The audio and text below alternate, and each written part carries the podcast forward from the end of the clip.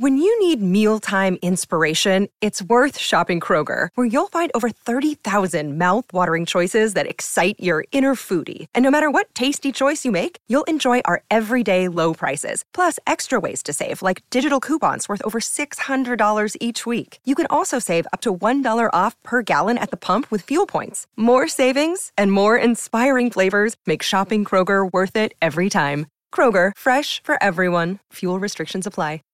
Welcome to the Crunch, the only podcast that starts. And I'm Patrick. Someone's gonna think that their podcast skipped over you saying it's your boy Ethan. Do you want to go with that? Is that what we're going? I don't know with? what we're going with. Uh, Give me one more time. One more, one more try, and then if, Okay. not, then we'll do it again. the only podcast that starts.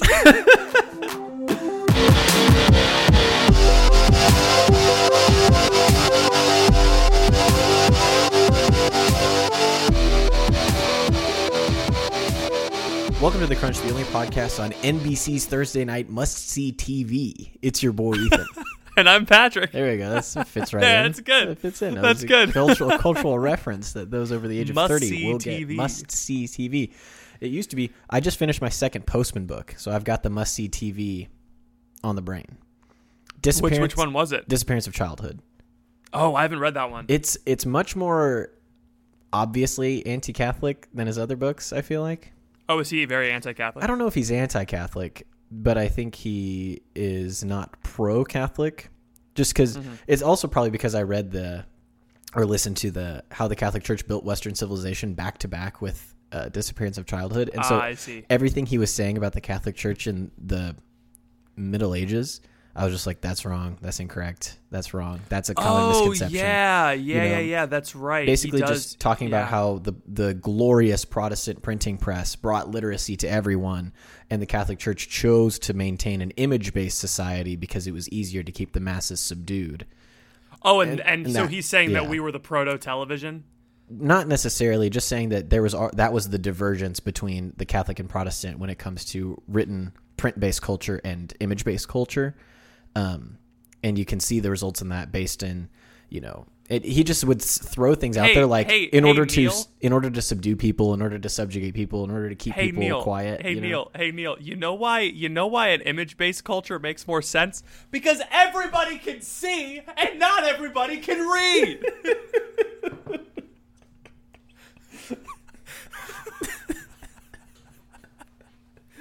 you elitist piece of crap! Come on, man. Neil. Guess what? Guess what? The Catholic Church is not just for the literate West. It's also for people who are dying on the streets of Calcutta, okay? Yes. It's for everyone.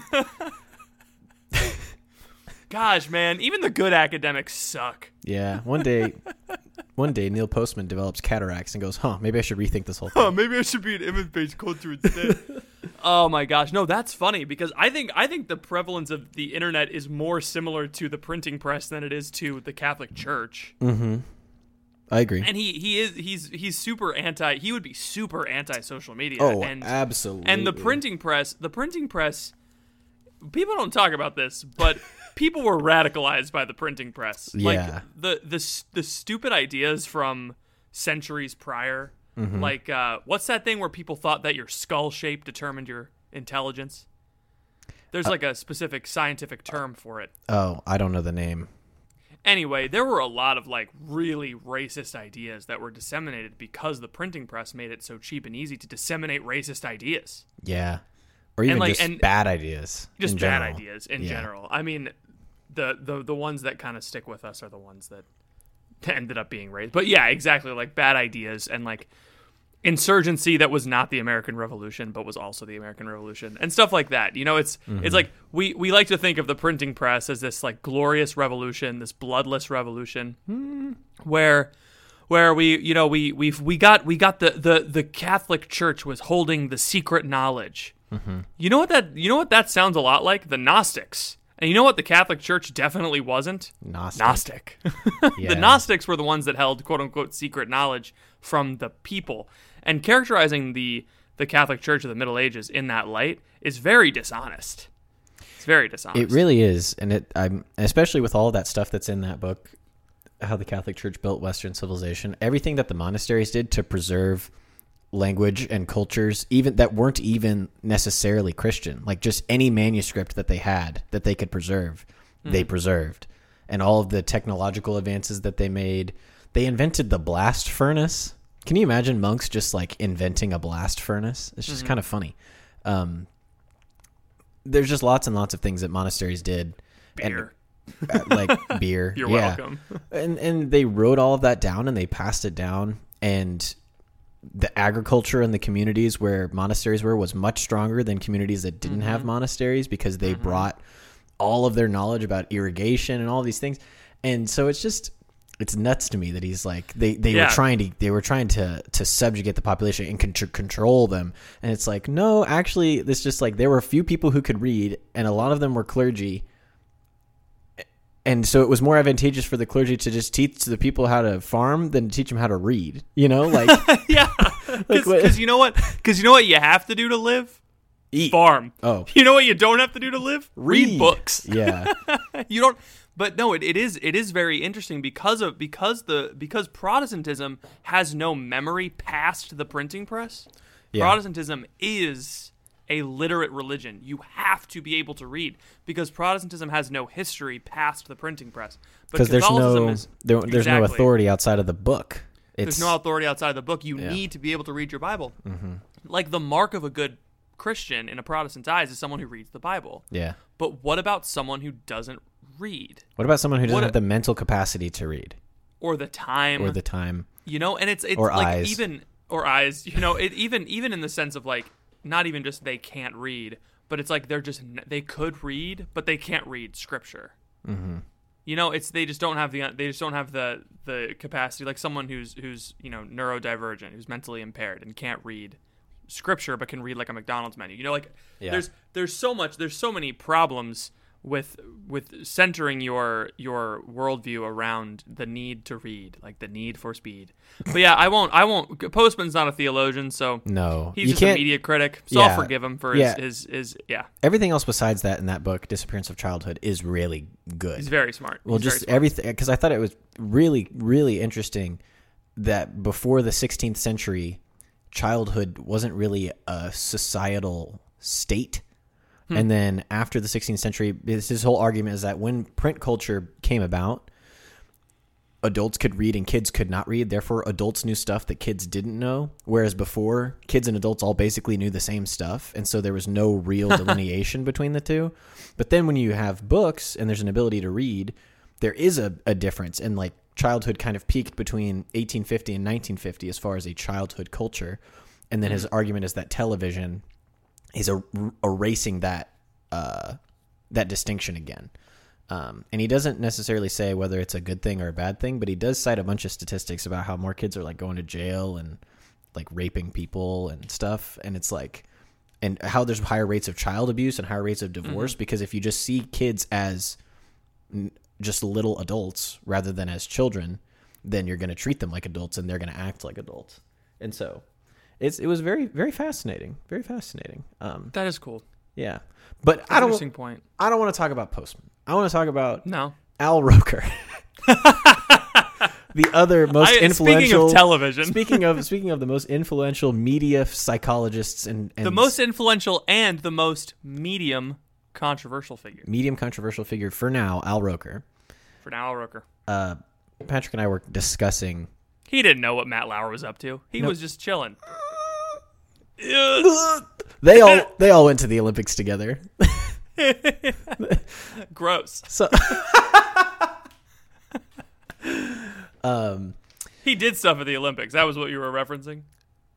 who Matt Lauer? Yeah. Yeah, yeah, yeah, yeah. That's Yeah, where a yeah, lot of his okay. stuff happened. And I was like, Yeah. Al Roker was there, but maybe Al Roker was just having a great time at the Olympics. Just Maybe Al Roker was like, heck yeah, Sochi 20 whatever. I don't know. Was that the one? It Was might that have been. It might have Beijing. been Sochi. Well, they've been to lots of Olympics. They've been on air. Ah. Where they used to have a show called "Where in the World is Matt Lauer," Really? and he would just go.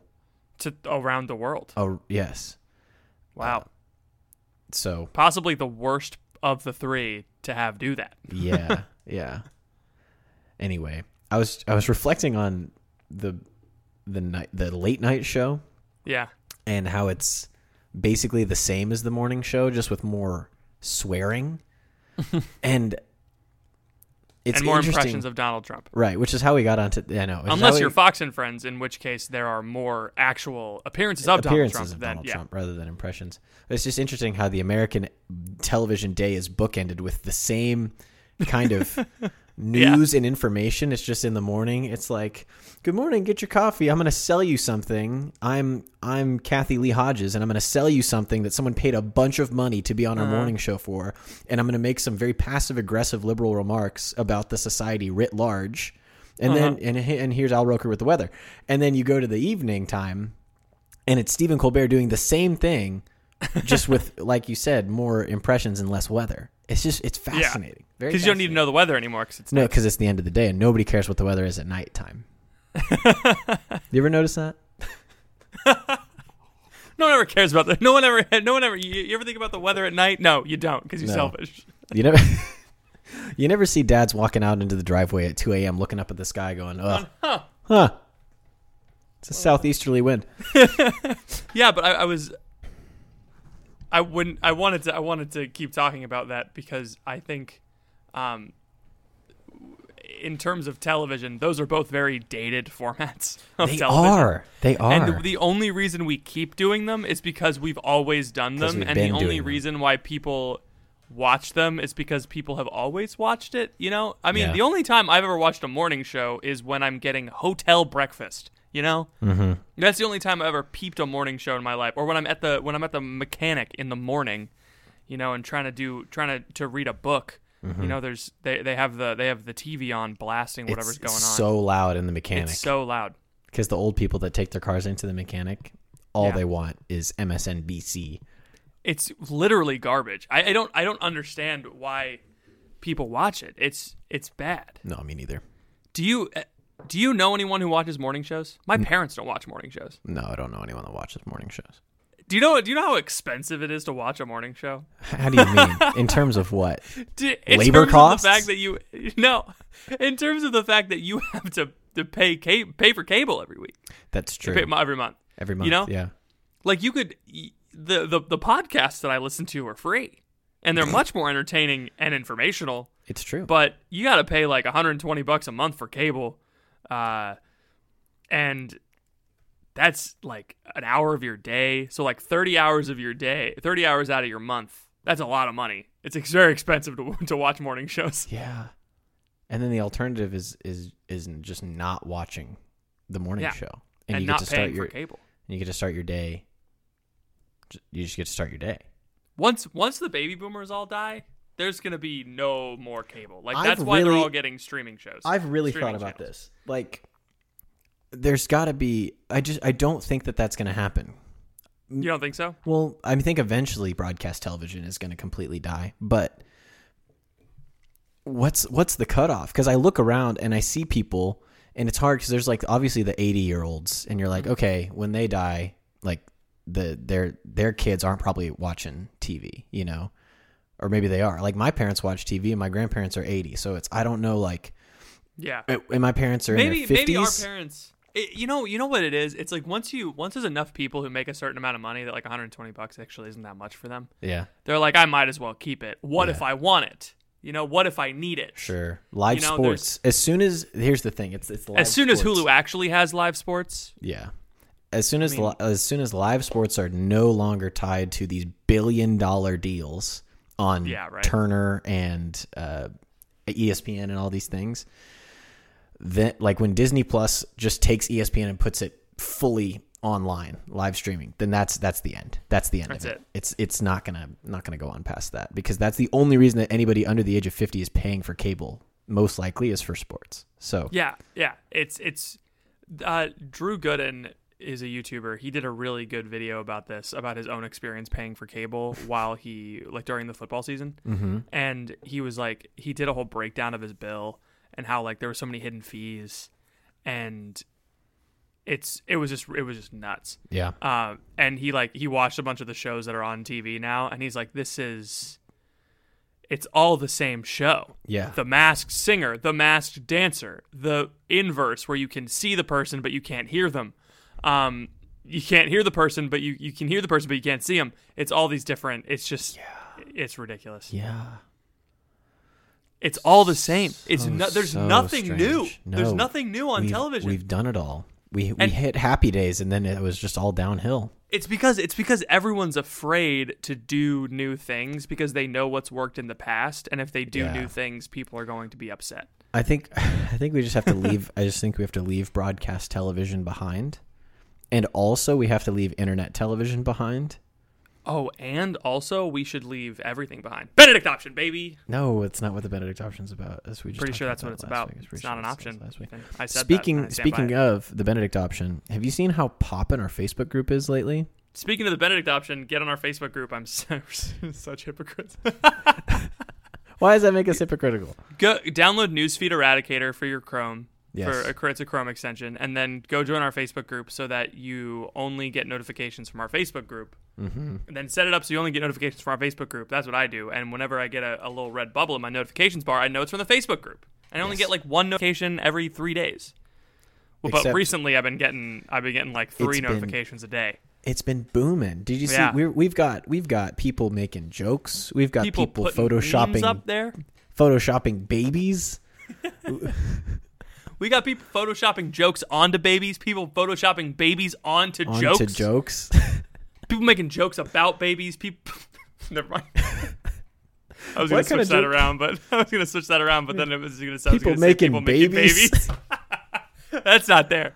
I don't know. Maybe oh. there's a, maybe there's a, there is families on I on mean, our there's, crunch. there's married couples on there. Yeah, they can make babies if they want. That's up to them. Put your kids on the Crunch Facebook page.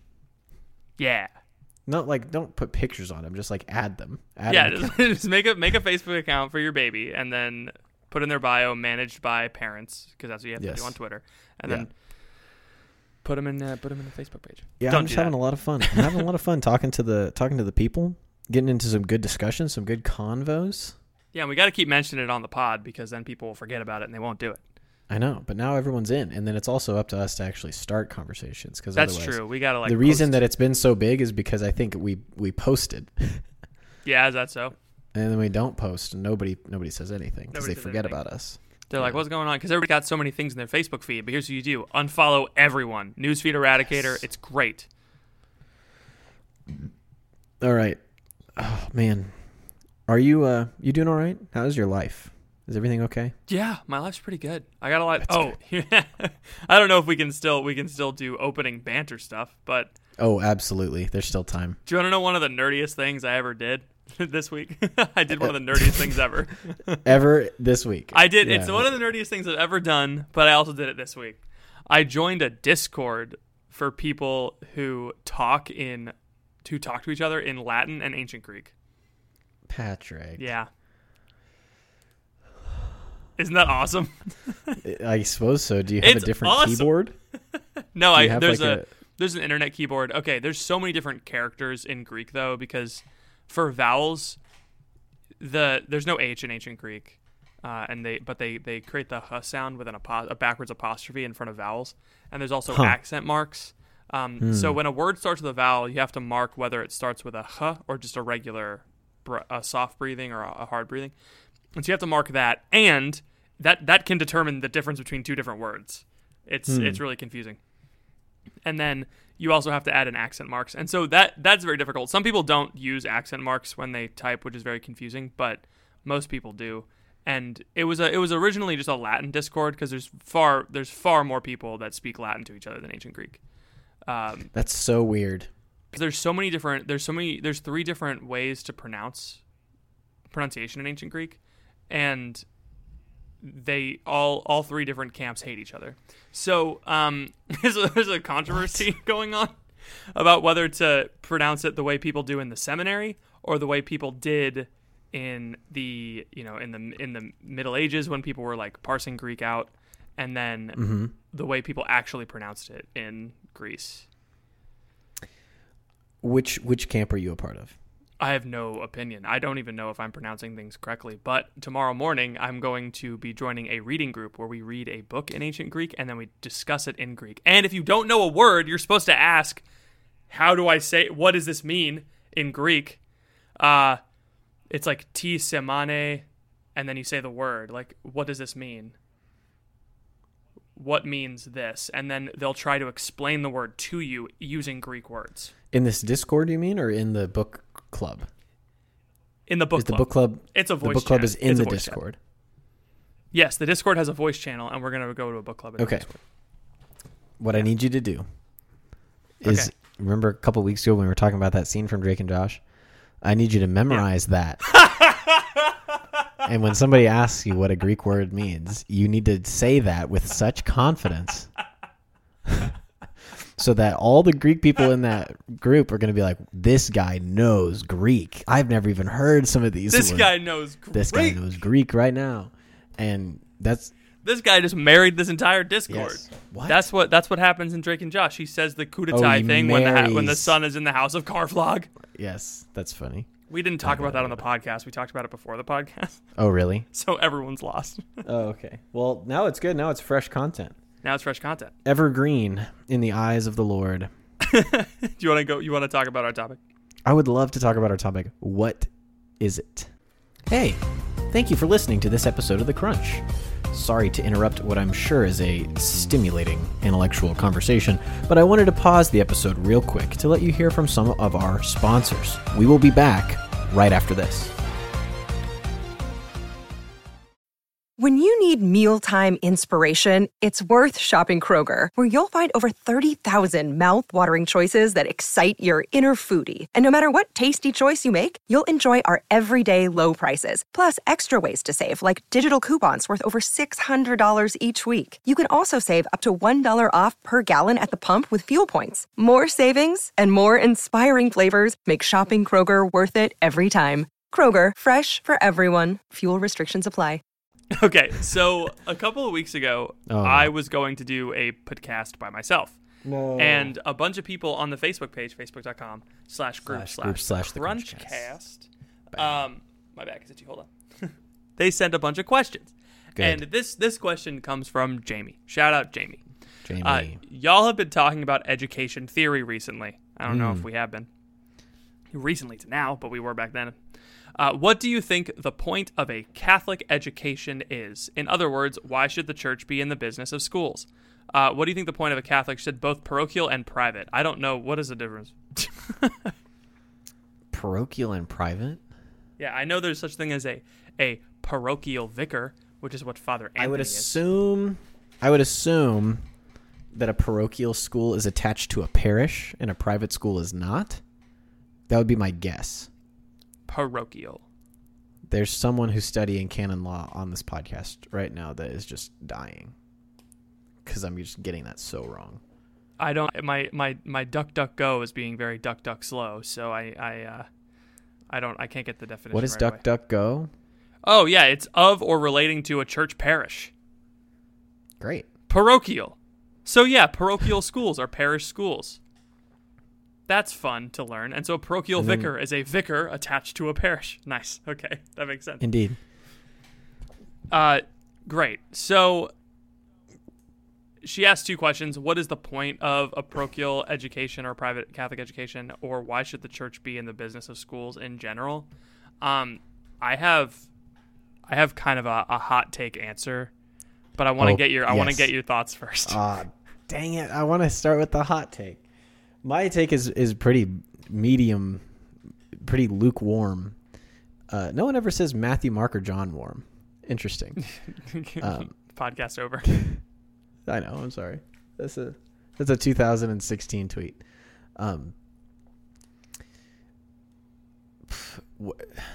I mean, the Catholic Church is in the business of educating people because the Catholic Church is in the business of has always been in the business of of generally No, no, Improving we, we, the we don't we don't do that, Ethan. We hide we hide information from people. We're a we're a visual society. Patrick is standing up and dancing oh, around Oh, we're his a room right visual now. society. We only teach people how to how to clap their hands and and look at pictures of Mary. Yeah, because we Patrick's, we Patrick's suck, shirt is coming off. His pants are coming off. I off. thought about taking my shirt off as a bit, but I wasn't gonna do it. No, we're we we hide information from people. That's why we invented universal education, Ethan. That's why we Yeah. did that because we hate knowledge. Go on. All right. All right. So I'm glad that we had that segment. That re- our favorite recurring character, Neil Postman, on the podcast. um, so I hope nobody who reads my fancy pants articles on America listens to the podcast because they're gonna think I am not a serious author. I hope that one day America Mag publishes my article about Fancy Pants, the Flash game. I never, I never understood that game. I could never get past level one. You're kidding. All you had to do is jump. No, bro. I know, but like, or no, there was like, it was like level six, and after that, there was nothing. I don't know. That that game was very little payoff in my mind. Yeah, well, there was this. There was like a first one, and then there was a sequel, and Fancy Pants Two was the game that slapped. Oh, got it. Yeah. Yeah. There might have been a Fancy Pants 3, but I think it was a different company. Anyway, so the Catholic Church has always been in the business of educating people because Jesus gave the apostles the authority to preach and teach and govern. And those are kind of the three things that they that they have to do is to teach people. Uh, because there's no way to like I mean that's all over the book of Acts. It's like what were they doing? Like Philip with the with the Ethiopian eunuch, mm-hmm. right? The guy comes up, how am I supposed to understand this? Nobody teaches me. And Philip's like, boom, I'm gonna teach you, and then I'm gonna zap out of here. I'm gonna get I'm out. a- of here I'm a real quick, teleport. Spirit. I'm gonna zoom out of this out of this place. So from the very beginning of the church, that's just what I mean. I mean, Jesus was a teacher, and so it would be crazy to, and he didn't only teach about. I mean, yes, everything he taught was the gospel, but he also taught people like this is how you live fairly. This is how you tithe properly. This is how you uh, share with other people. This is how you live selflessly. This is how you ought to work if you're a slave. This is how you ought to treat your slaves if you own slaves. Like this was all kind of the context or the content of what Jesus was doing. So picking up that that yoke and seeing the world incarnationally, the church kind of said, okay, every aspect is an opportunity to make the gospel known, all the way from agriculture to business to you know private prayer and and theology and sacraments and all these things. Like every aspect of human life is an opportunity for us to introduce the gospel, and then that's how the West was built. that's that's how like the most powerful civilization civilizations that have ever been known kind of came up and are and are like in the mix, you know, because we introduced Christian principles into everything. Um, and all of a sudden things went from like bad and pagan to like good. That's how we took over Rome and- without killing any Romans. yes. They killed us. They killed a lot of us. So, so what's the Catholic business in education? It's to continue to achieve justice and charity and prudence and the gospel in every aspect of life, if done properly. That's a very good point. Uh, if it's Do you want to hear you. my completely the opposite take? here, I figured you were about The to say something. The Catholic. Church should no longer be in the business of schools. I That's- agree. So like I my my first answer was like I hate to do a cliche answer, but the Catholic education is just education, um, because education is teaching the truth. Education Yes. is Catholic. Yeah, and it's teaching the truth and Jesus is truth, and we are in charge of you know like making sure that people know Jesus, and so we all truth is Jesus. So like we should well that's kind of pantheism. Jesus is all truth. Uh, not all true things are Jesus. Anyway, sorry, I'm, I'm off the bat. Uh, So I said I, I like how you said Carry on. business of schools, the business of schools, because that's what education is. Um. Well, yeah, that you mentioned that a couple of weeks uh, before, a few weeks before this. You mentioned that like schools are basically just businesses now, and so because of this, and I have to be careful, uh, because I'm pretty sure this is exactly what got a friend of ours fired from his youth ministry job. yeah, Oh, really? Was was, saying saying, something that like he wouldn't he wouldn't send his kids to Catholic school. Um, yeah, Really? And he Uh-huh. got fired for that? What happened to the I first amendment? but also, I think I think this is why we need to have protection for uh, parish employees. Unionize, parish baby. Anyway, I don't. I, w- I would love if the next five years of this podcast became just a labor movement for church workers. I actually would not mind at all if that's the direction that we ended up going. First, we got to publish our first manifesto. You know, everyone everyone who's ever made a manifesto has done good things. That's true. No one who has ever made a manifesto has done anything bad. Period. Right? Wait. No. Yes, you need a you need. It's not no. You don't need it. It's not a manifesto. It's a mission statement. you gotta you gotta phrase it properly. Th- a manifesto was just where where where a, where a Spanish plane is going, right? That's what you said. a manifesto. Um, I don't think I don't think the church should be involved in education because of the way we view education, not because the Catholic Church is um, is bad or wrong, but it's because of the way that we view education as a church, as a as a as a church like in reality, not in in theory. The Catholic Church in the proper sense views education as like a holistic formation of the person, right? But the Catholic Church currently uh, views Catholic education as a business, and sometimes, unlike unlike the on the macro level, on the micro level, it's an idol. It's such an idol. Like people will will worship at the altar of the parish school. They absolutely will.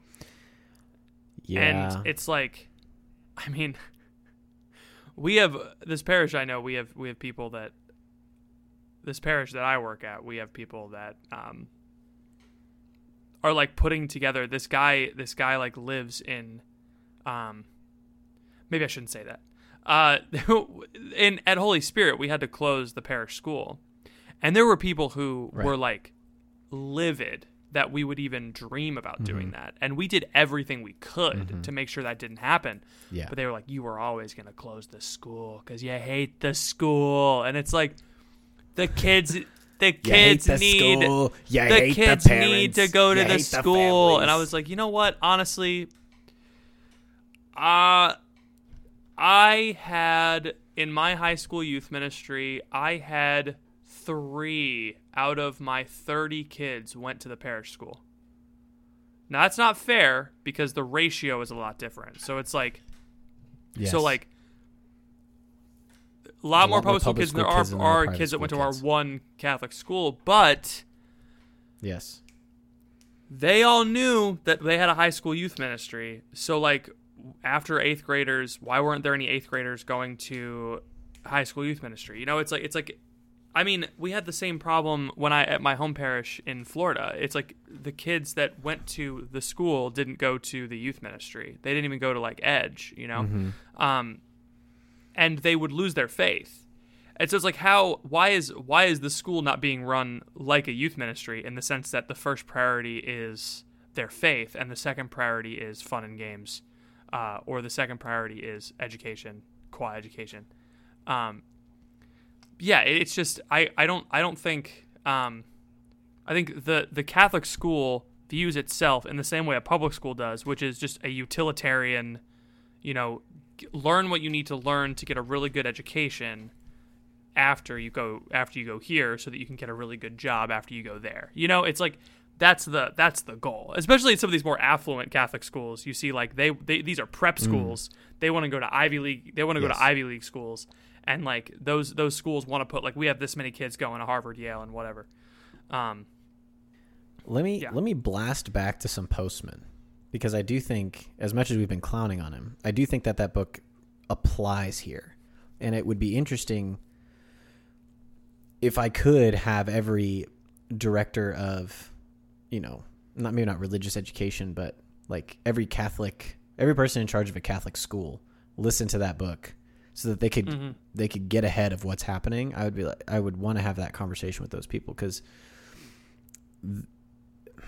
education as we see it and as we understand it used to like we're talking about when the church founded universities that used to be something that was for like you were in your 20s you know you would go to a university um, Yeah. in 30s and 40s much like it is now uh, but that was the only school like there was no s- primary or grammar school or maybe there might have been like a rhetoric school or something where you were that maybe you went to but like not very many people went because when you're a kid when?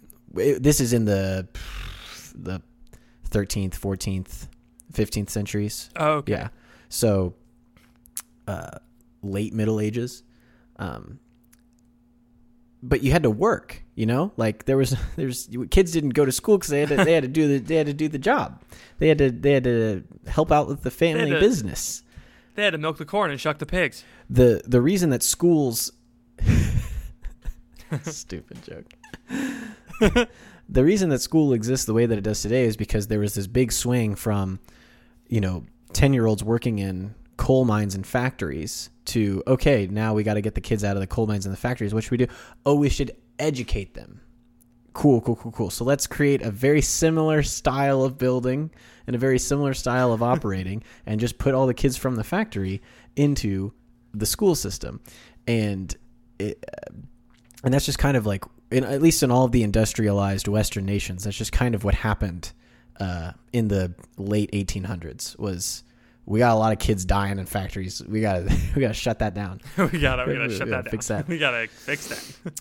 but kind of along with what we're saying about how childhood is disappearing with television and then now with the internet and the fact that every kid has a smartphone there's nothing literally nothing that is not accessible to children. Everything is accessible to children. And so That's bad. kind of the, yeah. So kind of the whole need for education in the way that we understand it is kind of going away because you have kids behaving and acting and thinking like adults but in reality i mean they don't have the the literacy or the i guess it's yeah it's Fully the- formed brain. the, well, not not the fully formed brain, but just fully formed, I guess, intellect more so than fully formed brain. In order to Mm-hmm. truly behave as a as a as a productive member of a of a current Western society, the the way that the foundation is laid is such that you have read and understand the fundamentals of of the West. You know, like which is which is not anything that anybody has ever said out loud to anyone. but you Yeah. but it just objectively you will do better if you've been versed in the things of the West. And you will not do as well if you are not versed in these things. But that's all starting to kind of dissipate with the internet. And so the reason I'm saying all this is because Catholic schools can kind of see this and start to anticipate the fact that structural educational systems for kids between the ages of 7 and 17 is just going to become less and less and less effective. And we're already seeing it become less and less and less effective because you just hear and you you work with these high school kids. Like you mm-hmm. know kind of what's going on in their schools and you know the things that they care about. And yeah, they're in school, but all of their real learning is coming from their phones and they're just they all of them kind of understand and know I just have to get through this so that I can go to college. And everyone in college after working with college students for 3 years, everyone in college is yeah, I'm not really here to learn. I'm just here to pass so that I can get into a job. And students are becoming more self that was kind of how it always was but students are becoming more aware of that fact mm-hmm. and so i think there's going to have to be a shift it won't happen in the public schools but i think it could happen in the private schools if everybody kind of wised up to kind of face that but i don't know what that would look like does that make sense Yeah, I mean, there was a there was this book I read.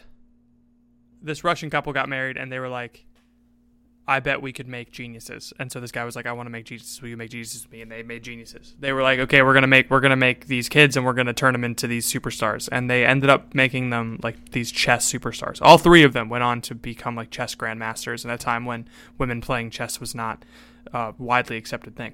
Kind of like Queen's f- Gambit. and then they froze them in this hidden uh, place, and then Iron Man and Captain America discovered all of them, but Yeah. they but they were all already dead. Yep. Because because of the uh, of the the Winter Soldier. No, because of Baron von Zemo. Oh, that's right. I forgot. Yeah. The Winter Soldier didn't shoot them all. No, he didn't. He he was he wasn't the Winter Soldier then. He was he was Bucky. He was back to Bucky. Hashtag back, to Bucky. Hashtag back to Bucky. Carry on. Uh, so yeah, this this guy the the uh, when he did this interview about how he did it, that's the thing. He wasn't like you. You have this picture in your mind of like this angry father going, "You will practice chess," you know, like very angrily, like you will be the best. And this kid with like scars, you know, like 1987, you know, like just like twitching at night because they're just they're just trying to they're they're doing the Kasparov gambit. I don't know in their Sure. head. That's not a thing. Just throw just throw all the chess words together that you know. Please. Uh, but no, they they the uh, the reality of it was a lot different. He would they would they would let them play chess. They would say, "Now you can go play chess. Like now you can go play, or would you like to play a game?" And they would do it. and They would have fun with dad. They would have fun with mom. Mm-hmm. And they would learn to play chess. And when they got distracted and got up and walked away, they would let them. And they would say, "Hey, would you like to come back and play again?" And they'd say, "No," or "Yeah, sure." And it's like there's a lot of eight the kid the kid is given agency. Whoa. and he they can choose hmm. to they can choose to do the right thing. You know it's like well it's really not the right thing you know because it's like if the kid doesn't want to play chess the kid doesn't want to play chess it's fine. Yeah. with education is a little different. He has to learn how to do math. But if you make it something that he gets to do you know if you make it something that she gets to do not something he has to do.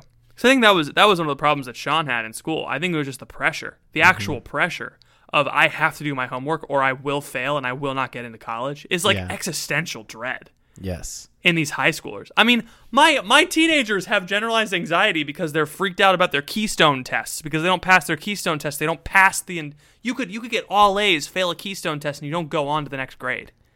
When I was in college, I passed my Keystone test. I passed my Busch test. I passed my Miller test. I didn't know that keystone was a beer. it is. But yeah, no, it's a it's a standardized test in Pennsylvania. But yeah, if you don't pass them, you don't get to move on to the next grade. And That's it's like crazy. I know. Isn't that nuts? and so there's this like and they're not they're not equi- not all kids are equipped to handle this kind of stress, especially because we've we've given them magical devices that allow their brains to shut off and not deal with problems. Mm-hmm. Um and so like all of these things have come together to make education just a chore. And it's not something that people are actually excited to to do. What's I love learning. I love learning too. I I was about to say something super stupid. I'm going to say it anyway. What's the harm in just not educating some people? and I understand there's probably Um, lots of ramifications The to that. 2016 presidential election. That's true. But the that- whole thing. but, but but but but but but but all those people that voted in the 2016 2020 election still went to school.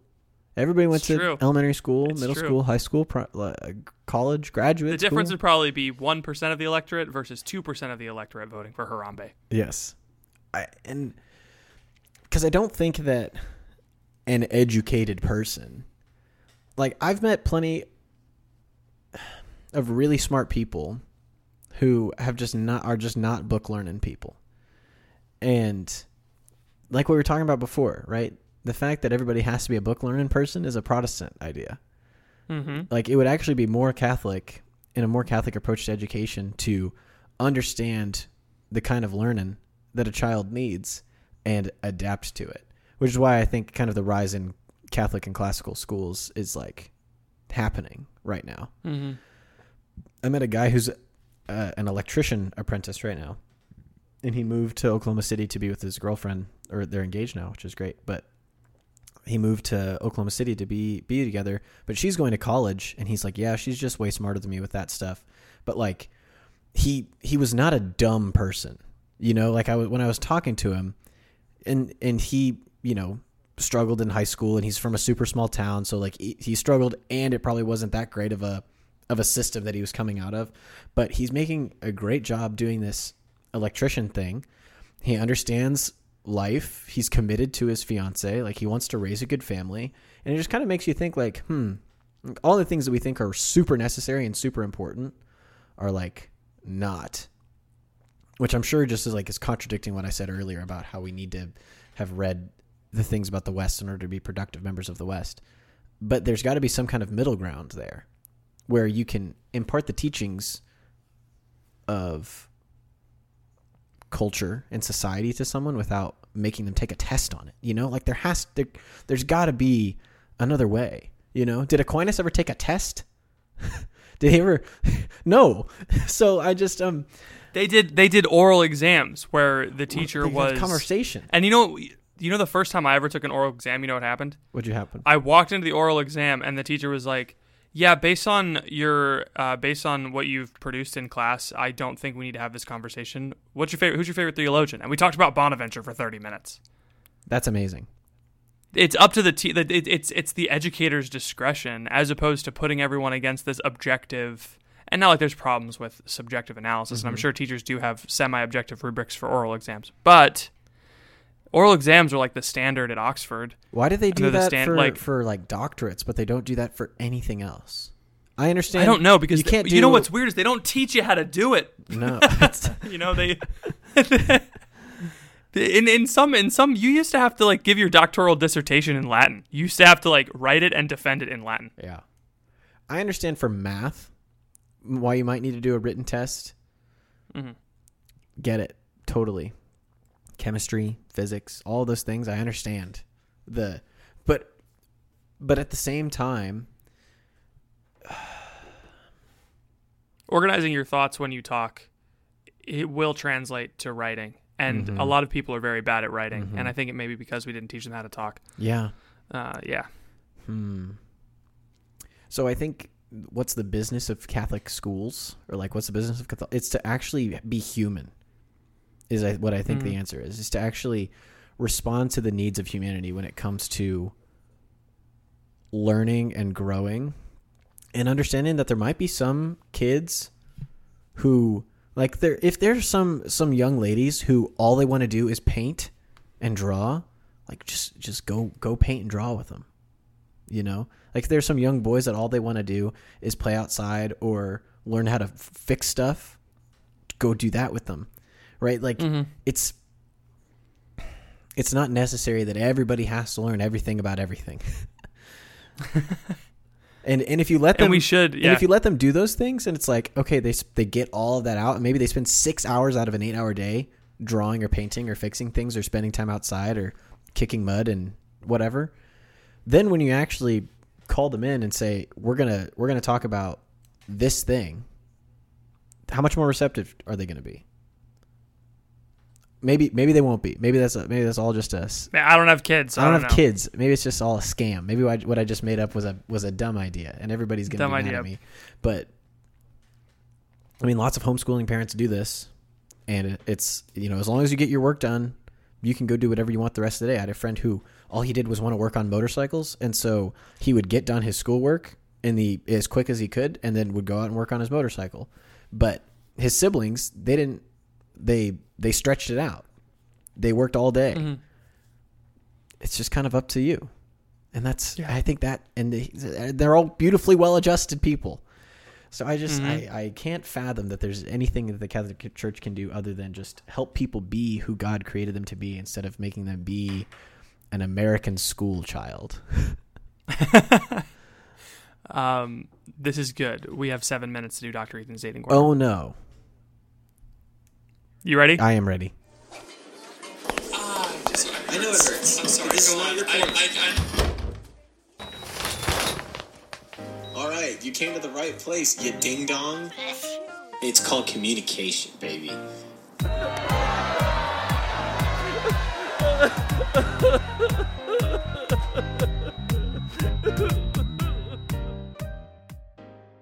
Welcome to Dr. Ethan's Dating Corner, sponsored by Catholic Match. You can go create your own free profile on catholicmatch.com slash the crunch. Go follow at Catholic Match on Instagram. I'm just descending, and it's not a very good podcasting voice. Go to at Catholic Match on Instagram. Uh, Ethan, dating for two months. okay Should I continue if I'm not attracted to him? Hold on. Hold on. Hold on. what are these questions Hold on. okay I've been dating. Their goal is what they are. Yeah, Their goal. I know. I've been dating a guy for two months. We're both in our twenties. He left seminary about two years ago and is having visa issues staying in the country. Hmm. Ooh. He told me this on our third date. Uh. He nothing. Don't don't if he if he asks you to marry him, just double double yeah just tell, if he Uh, asks you for your bank number Yeah. He's like, is he a Nigerian prince? Did you meet him over email? he told me this on our third date. He said it's up to me where our relationship goes from here because he wants to pursue me. cool. Cool. Fine. Uh, seminary. Okay. He left i seminary. know All i right. understand He's been in the dating pool for two years. Yeah. I like spending time with him, but when I sit and pray alone or when I'm away from him, I don't want to be near. I don't crave to be near him or with him like I have with uh, like have had with other crushes. Uh, this is my first relationship. He stresses me out sometimes with his disorganization. He isn't understanding how seriously I take my college degree, and I already have a busy lifestyle, and I'm fitting in seeing him before college classes, after work, studying, and other extracurricular commitments, etc. He sometimes jokes about the boundaries I make with him to pursue chastity. Interesting. I really desire to take virtue seriously, but I don't know if I see that he I don't know if I see that he does it in his own life. I know that I've been sometimes scrupulous about relationship slash male and female boundaries in the past. Uh, PTSD from being a missionary. And though I don't know what that means, although I feel like, and I feel like although he shares similar morals and values with me, we don't seem compatible in terms of basic interests and hobbies, passions, desires, etc. Should I communicate how I feel about this and continue the relationship or break up with him? Part of me wants to lead him to lead in this relationship, but another part of me knows I'm not fully attracted to this guy beyond his physical looks. Uh, please help Sensei Ethan and Rabbi Patrick. Those are two different cultures that she just put on us. I know. It's the the kung fu and the Jewish uh, traditions. Kung Ju? Kung I don't know if Kung Fu is Japanese. uh, kung fu is, I think, a, just a general term for Asian martial arts. That you mean that white people use? Yes. Everything, everything I say has an asterisk. I don't want to base it on this, but Kung Fu Panda was set in China. It was. I don't want to base it on that. I don't want to base my understanding of a martial art and a culture on Kung Fu Panda. Uh, but Jack Black did his research. Okay. Yeah, as he always does. I just want to say, every sentence that I say has a little asterisk at the end that says, uh, at the bottom it says, "as is understood by white people." There's no, there's, I, I don't pretend to know anything other than that. Kung Fu is Chinese.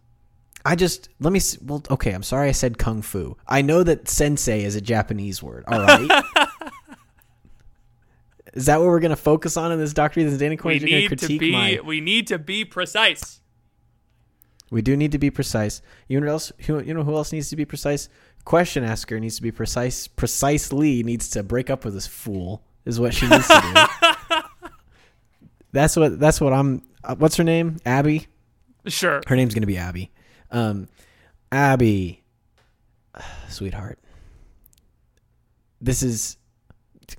I don't understand.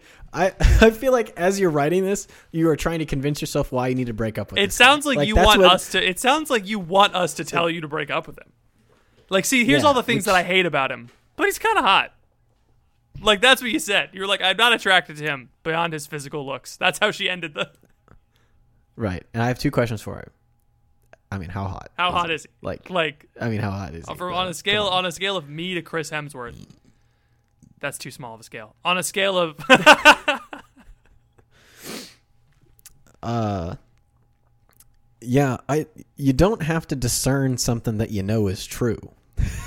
like Yeah. that's just a. This is a very basic thing about discernment. It's like if you know, then you, what's there to discern? You know, and I don't think you need to worry about scrupulosity because if you worry about scrupulosity, then you're just going to exacerbate that problem. so even by introducing it of like, oh, what if I'm being scrupulous? It's just not even not even worth it. You it seems like you know what you want to do, which is to break up with this guy. yeah. I it's let's just go through the list. Uh, doesn't understand your degree, makes fun of your boundaries with regards to chastity. Uh, you guys don't get along. He stresses you out. You don't want to be with him when you're not with You him. do, yeah, you don't want to be together. Um, you like be- they like being together, but she doesn't like it when she's not with him. right? Well, I mean that's how it is with a lot of people. Like I enjoy my time on the podcast with you, but when I'm away, I'm not thinking just like, oh, if only, If I, was I was with on Pat- the pod. I crave Patrick. I crave, I crave Patrick. like the cereal crave with a K. crave. That to stuff crave with gross. the K. Did you ever have that? I did, and I thought it was pretty good. Ah, I did not crave it. Hmm. Yeah. You got to find a new craving. Mm-hmm. The crunch. Yes. Well, she clearly she's craving the crunch. she does listen. She. So Yeah. Uh, Abby. Well, there's the other side too, which is just because you don't crave to be around someone yeah, all the that time, That doesn't necessarily mean you should break up with someone. it does not mean. Let's just go through the punch list here of of things in my relationship. Emma is one, stressed out about how organized I am. Two, or rather disorganized, Disorganized, I yeah. am. Two, I'm pretty sure she does crave to be with me often. But that's, I mean, that's just kind of Yeah. what it's like to be about to be married. No, I mean Phoebe and I have been married for a year and we're not sick of each other. We still want to be with each other when we're not. Yeah, So, that's true. Well, that's just a beautiful marriage that you guys we have. do indeed. There's a round of applause for Patrick. And Thank Phoebe. you, thank you. We have a good marriage. Highly recommend it, but I think you can have it 'cause it's my marriage. Uh, I don't really have much else that relates between me and Emma in this relationship. Yeah, so- I'm sorry. I think you gotta break up with them. Hey, it's only Oh, two months. It's them. only two months. You're in your twenties. You could, what you, got could do, this. you could say. Oh, also the fact that he's not leading in the relationship. That's a big RF for me. Yeah. RF stands for red flag, uh, not radio frequency, Uh-huh. as it does in electrical engineering circles. Um, yeah, so you got to break up with them. And you know, I just don't think this is working. Scrupulosity isn't good, but boundaries are great. and like Yeah.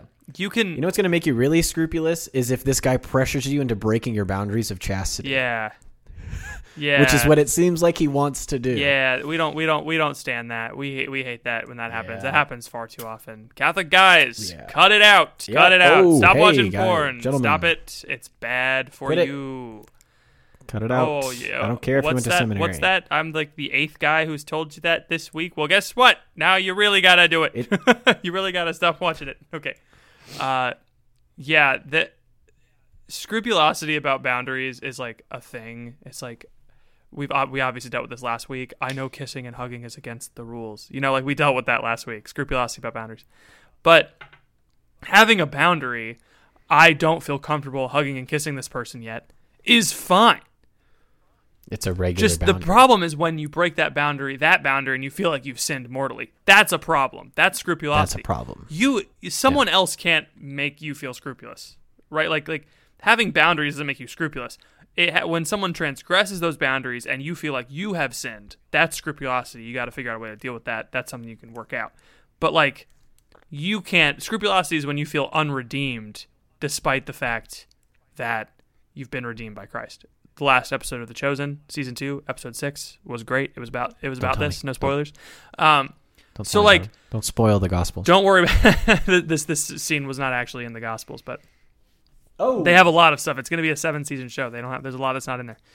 Uh, all right. Anyway, yeah, I think I think um, I think you should probably cut the cord on this. I mean, it's like if you're if you're seeing this many red flags two months in, and if uh, it depends. Here's the general general piece Yeah. of advice. If you're writing into a podcast, it's time to let it go. How how how did you feel when we said you should break up with them? Did you feel relieved? Great, break up with them.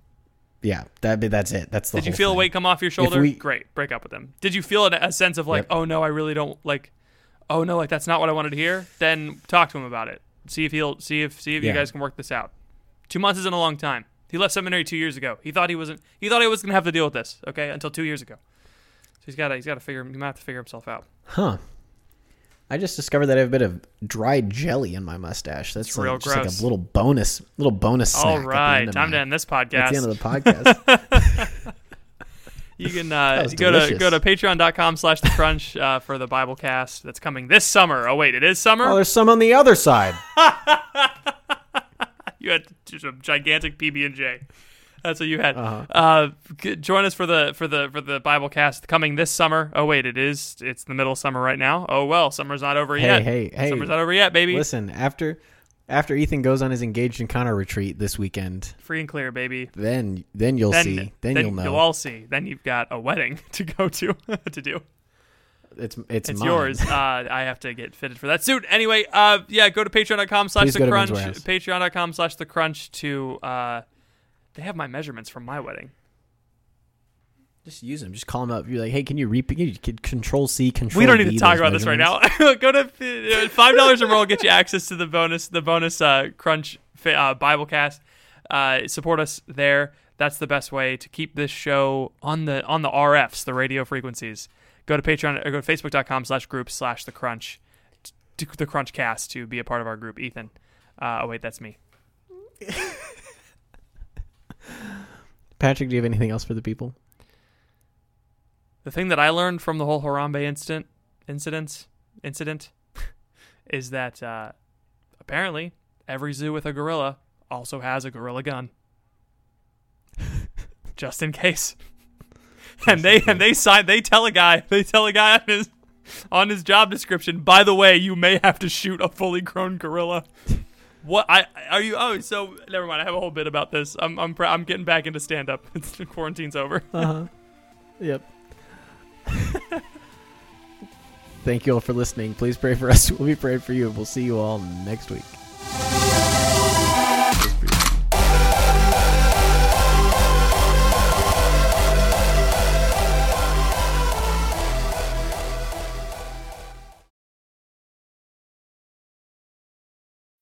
When you need mealtime inspiration, it's worth shopping Kroger, where you'll find over 30,000 mouthwatering choices that excite your inner foodie. And no matter what tasty choice you make, you'll enjoy our everyday low prices, plus extra ways to save, like digital coupons worth over $600 each week. You can also save up to $1 off per gallon at the pump with fuel points. More savings and more inspiring flavors make shopping Kroger worth it every time. Kroger, fresh for everyone. Fuel restrictions apply.